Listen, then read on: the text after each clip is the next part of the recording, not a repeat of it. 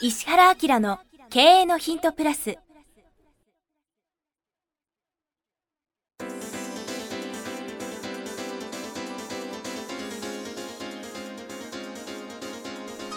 ポッドキャスト石原明の経営のヒントプラスは勝てるビジネスモデルや売れる仕組みの作り方。経営者や起業家が持っておくべき能力とその磨き方。リーダーの育成や強い組織の作り方などについて経営コンサルタントの石原明がリスナーの皆様からのご質問に直接お答えする形でお伝えしていく番組です。企業を継続発展させるためのノウハウを提供する日本経営教育研究所がお届けいたします。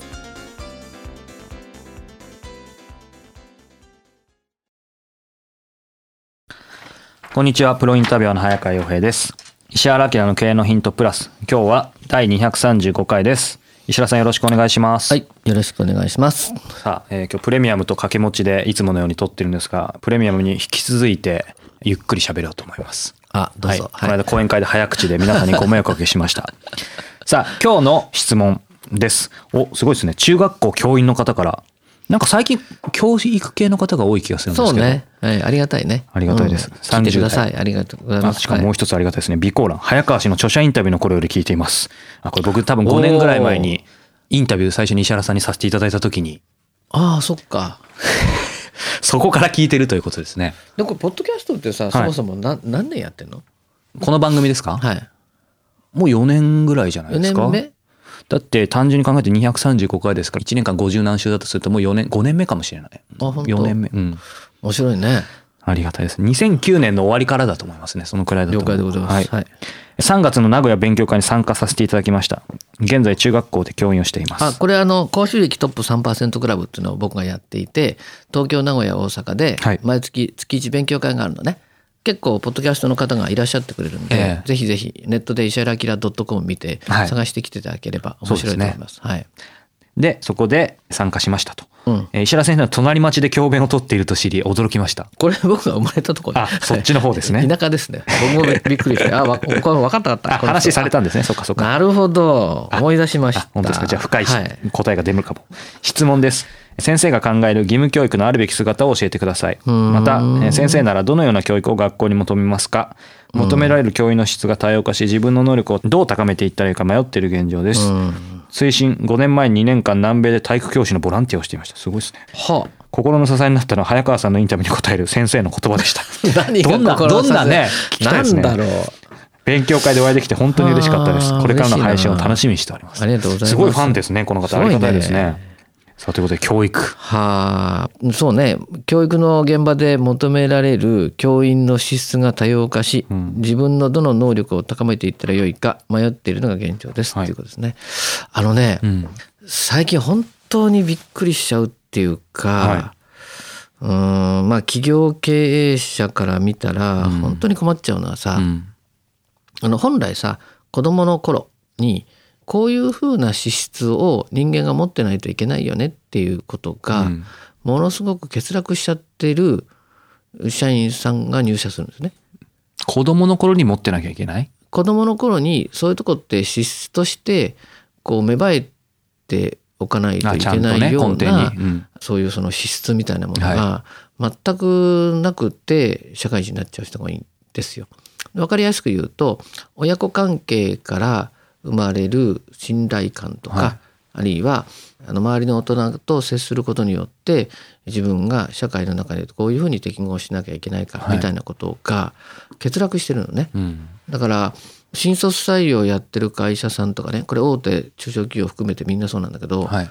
ゆとり世代もそうなんだけどゆとり世代っていうのはその学校の教える教科が少なくなった、はい。緩くなったっていうだけでゆとり世代の結果ひどい子たちが社会に出始めちゃったはい。わけではなくて、うんもうちょっと本質的なさ、はい。人と人との触れ合いとか付き合いのところを特に学校の先生がやってくれるといいねと思います。人と人との付き合い。うん。そうそうそうそう。コミュニケーションが取れない人ばっかりなんですよ。やっぱりそうですか。そうそう、うん。だからあの優秀な学生を取りたい優秀な学生を取りたいっっていう人たちが多いんだけど、うん。頭がいいから優秀かっていうとそうじゃなくて、全く違いますよね。うん、例えば企業だったら経営理念なりうん社長の方針に沿ってみんなと仲良く頑張ることはまあ当たり前って当たり前じゃない、だから会社に入ってくるんだけど、はそういう当たり前のところが欠落するみたいなことがすごく多くて、うん。はいそういう部分を実は教育っていうのは担保しないといけないんじゃないかと思っててだから、えっと、数学とあまあね数学とか英語とか何とか教えることもすごい重要なんだけど、もっとそこの人と人との触れ合いの質みたいなことを教えるために1年間っていううん。教師と生徒の時間があるんだなっていうふうに考えてもらうといいなっていう感じだよね。それはなんか具体的にそういう科目カリキュラムを設けなさいってことともちょっと違う。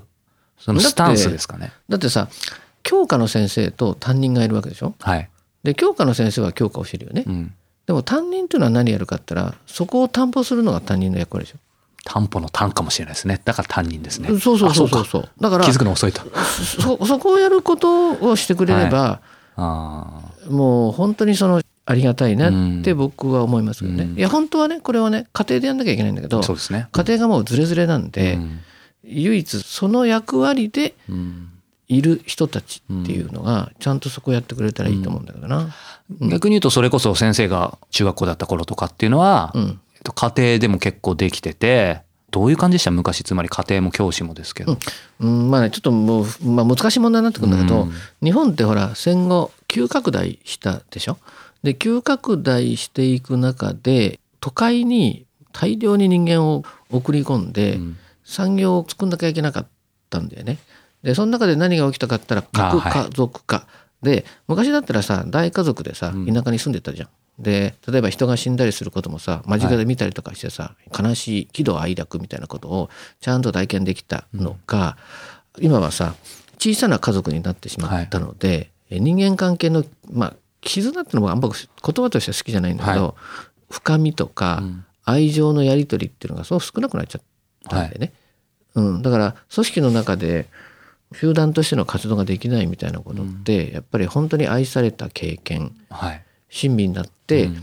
関わってもらった経験、うんはい。それからもっと言うと愛情が一番伝わるのは実は怒ることなんでね、うん。うん、なんでその怒ることを通して成長させてもらえたことによって、人間と人間がつながるわけでしょ。はい。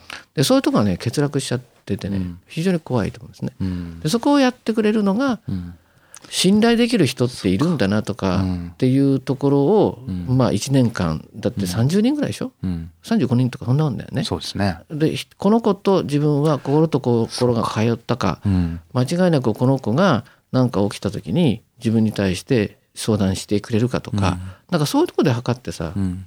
関係作ったらいいんじゃない？そうか。言われてみるとシンプルですけど確かにそうですね。うんえ上司部下の関係だってそうしてやんないとダメだよって言ってるよ。あ、今ちょうどそう、あのビジネスにも一緒かなと思って。まあ全く全く一緒。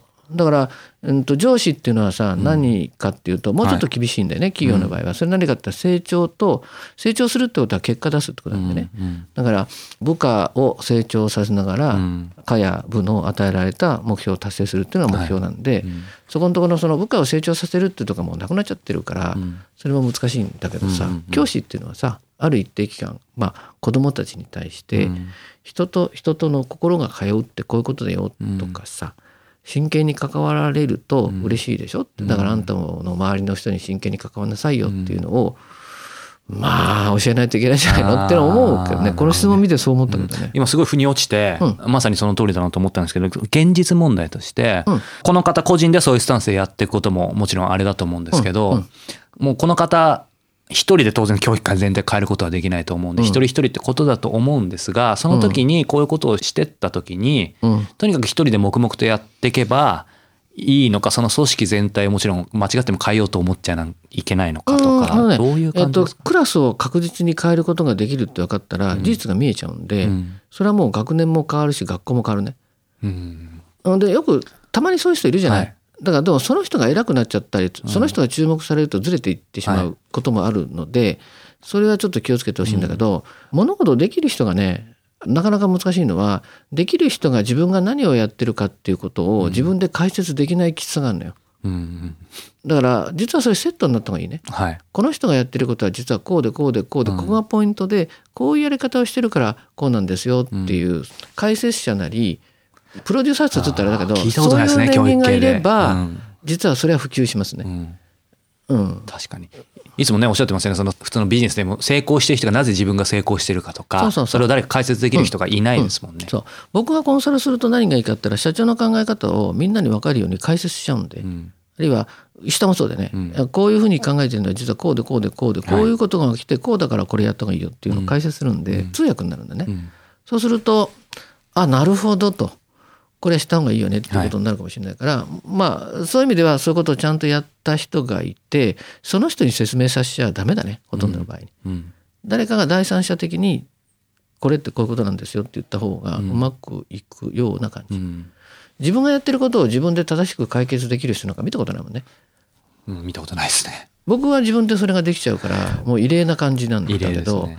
だけど多分教育界があんまり変わんないのは、その人を持ち上げちゃってその人が何やってるかをあ正しくフラットに説明する人とセットになるんだからじゃない？スーパー教師みたいな人はいっぱいいますけどね、そうそうそう。なぜそのねスーパーと言われたかってそもそものところですよね。大体本人がね自分がうまくいったのはこれだってです頓強なこと言うもんね、間違ってるじゃん。何言ってんのみたいなことを僕なんかわかるんだけどそういう人がいたら、なんかね、うん、し必要であればああそうですこういうふうね。にしてあげるって思いますけどね。全く違いますよね。まあのあでもあとさ何が分かんないか分かる？何がわかんないか？うん人間関係に踏み込むことの怖さに対してみんな躊躇するんだよね。うんうんうん人間関係に踏み込むってどういうことかって言ったら嫌なこととかきついことを言ってあげるってことが人間関係に踏み込むことね。まあさっきの怒るとかもそそううですよねそうそうそう。そう。ね、でもさ怒った時にさ怒られた方がムッとするだろ？しますね。ムッとするよね。でもある時はムッとしないんだよ。同じこと言われても。これなんだと思ある時、う、うん、えーなんか本当にそそこになんか自分のこと考えてくれてんだなっていうのを何か感じた時、そうそうそうそう。で学校の先生ってさ1年間さ触れ合うんだろ、はい。仲良くしてコミュニケーション取るのはきついことを言うためにコミュニケーション取ってるじゃん。うん。じゃないの？いやそうですね。俺担任じゃんか何言ってんだバカ何のために？真剣なんだお前にって言ったら、きついことが伝わるわけじゃん。うん。ね？だけどそのために時間と人数を絞ってセッティングされてるわけでしょ、うん。どうしてそれをさ厳しさとして伝えないのかっていうさ、愛情はきつさの量によるわけじゃん。泣いて怒ってくれたみたいなことまで言ったらどれくらい真剣かってことでしょ、はい。それが今踏み込むとまあ親もなんかよくわかんないやつがいっぱい来るんだけど、でも本当にその人がそうだっていうことが分かれば子供は親じゃなくてその人を取ると思うね。うん。とかまあそういう感じで自分たちはいるんだなっていうのが学校の先生の存在じゃないの。でもなんか、そういう意味でさっきの話で、その自分のクラスだけでもやればすごい目に見えて変わって、それがやがて波及してって話ありましたけど、事実の方がめっちゃ強いからね。ある意味組織以上に見えやすいですね。そのクラスっていう感じで、しかも子供たちが変わるみたいな。のために担任いるんじゃない？だだからだから僕は 組織マネジメント上で、今最近組織論とかいっぱいやるんだけど全然仕事してないよ、あの役職者が。うん。何やってんの放置してって感じじゃない？だからまあそこら辺のことを、はい。うん、まあ今日あなるほどと思ったんだけど、でもそれこそなんか僕も全然わかんないんでこれは一概に言えないですけど今はそういうその親が言ってくるとかいろんなことがあるから、だから体罰がいいとかもちろんそういう話は全くないですけど、やっぱりその若い先生たちもそういう逆に怒られた経験とかいやあのよくさ、ん。今そのブラック企業なんとかかんとかって言うじゃない、はいはいあとその労基の問題とか言うでしょ、あれ何が難しいかってマニュアルで解決できないんだよ。うんマニュアルでこれはセクハラですとか、はいはい。これはパワハラですって言ったってさまあそのセクハラはちょっと難しいけど、同じことを A さんがやった場合はもうみんなやる気になるからね。そうですね。それがその B っていう人がやったらは？何言ってんのこの人みたい人によるとこありますよね。ストーカーもそうですよね。C さんがやったら意気消沈でね、D さんやったら登校拒否とかさ。ね。いや現実問題ありますでね F さんがやったら訴えられるってことが起きるじゃん。これ何かってマニュアルでそのことを規定してるんじゃなくてベースのコミュニケーションの作り方によってそれが愛情で伝わるのかどうかって話じゃん。確かに。お前らそれ使ってないそのそこを作ってないってことはもう全然ダメだろっていうのが実はマネジメント上で足んないんですよ。つまりそっちのベースのコミュニケーション作りが一番大事ってことですよねそうそうそう。うん今日はこれ教育の話ですけど教育はもちろんですけども当然ビジネスとも同じ話だってビジネスのですね世界っていうのはさ上司が部下を教育して使える人間にしないことにはさ、は勝つチームなんかできないじゃんか。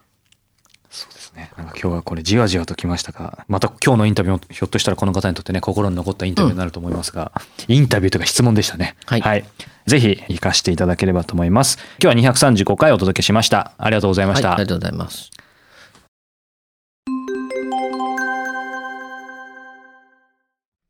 いつも経のヒントプラスをお聞きいただいてありがとうございます。今日はですね、お知らせがあります。石原家の経のヒントプラスの、これは何と言ったらいいんですかね、兄弟バージョン、プレミアムバージョン、ね、むしろ。はい石原明経のヒントプレミアムのご紹介です。すでにご存知の方も多いと思いますが、改めて石原さんにこの石原明経のヒントプレミアムについていろいろちょっとお話を簡単に伺いたいと思うんですけど、そもそもこの、まあ、コンセプトとか。これ、ほら、経のヒントの方が Q&A なんですよね。だから、まあ、いろんな形で質問していただいたことで、これは面白いなっていうことで、まあ、聞いてくれてる方全体にもね、価値があるなとか、あるいはコンテンツとして発信しておくことで、時間を過ぎてもね、まあ、3年後でも5年後でも10年後でも価値があるみたいな感じで、答えたいなってことをピックアップして答えてるんだけど、ただ、僕が言いたいことっていうのを、ね、しかも、リスナーの方たちにとって、実はこういうことを本当に知っておいたら価値がありますよみたいなことを逆に喋る機会がないなと。質問だから。Q&A じゃ限界ありますよね。そうそうそうそう。で、まあそれをその早川君とも相談しながら、じゃあちょっとその、まあアップグレード版として、うん、しかも言いたい内容を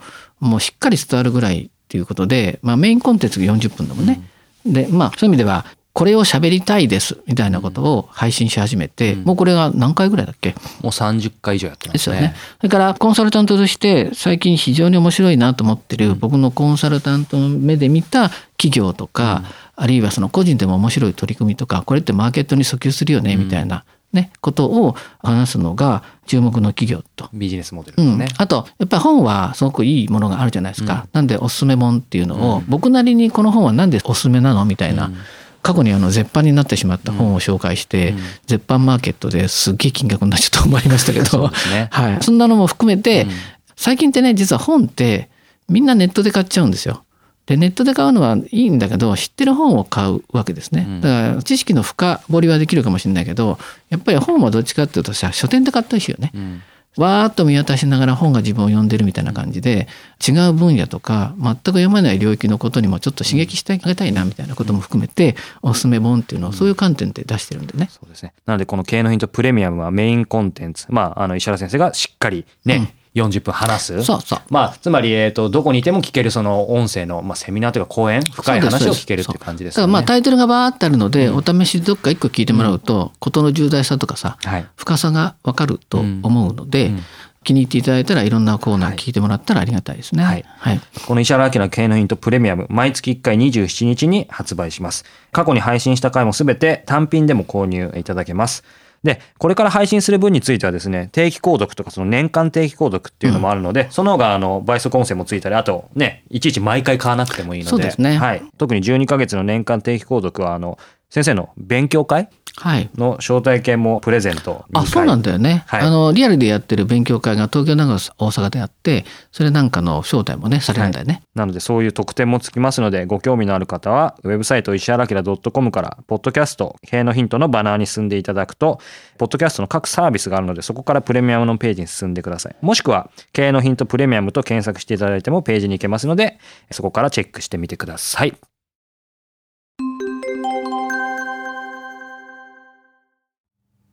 番組よりお知らせがございます。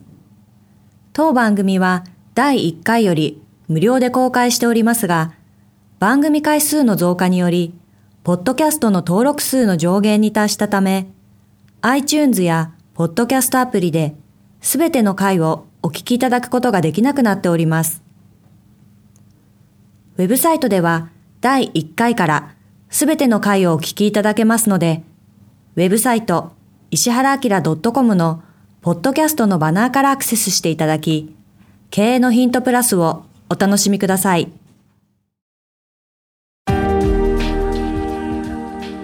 今日のポッドキャストはいかがでしたか？番組では石原明への質問をお待ちしております。ウェブサイト石原明 .com にあるフォームからお申し込みください。URL は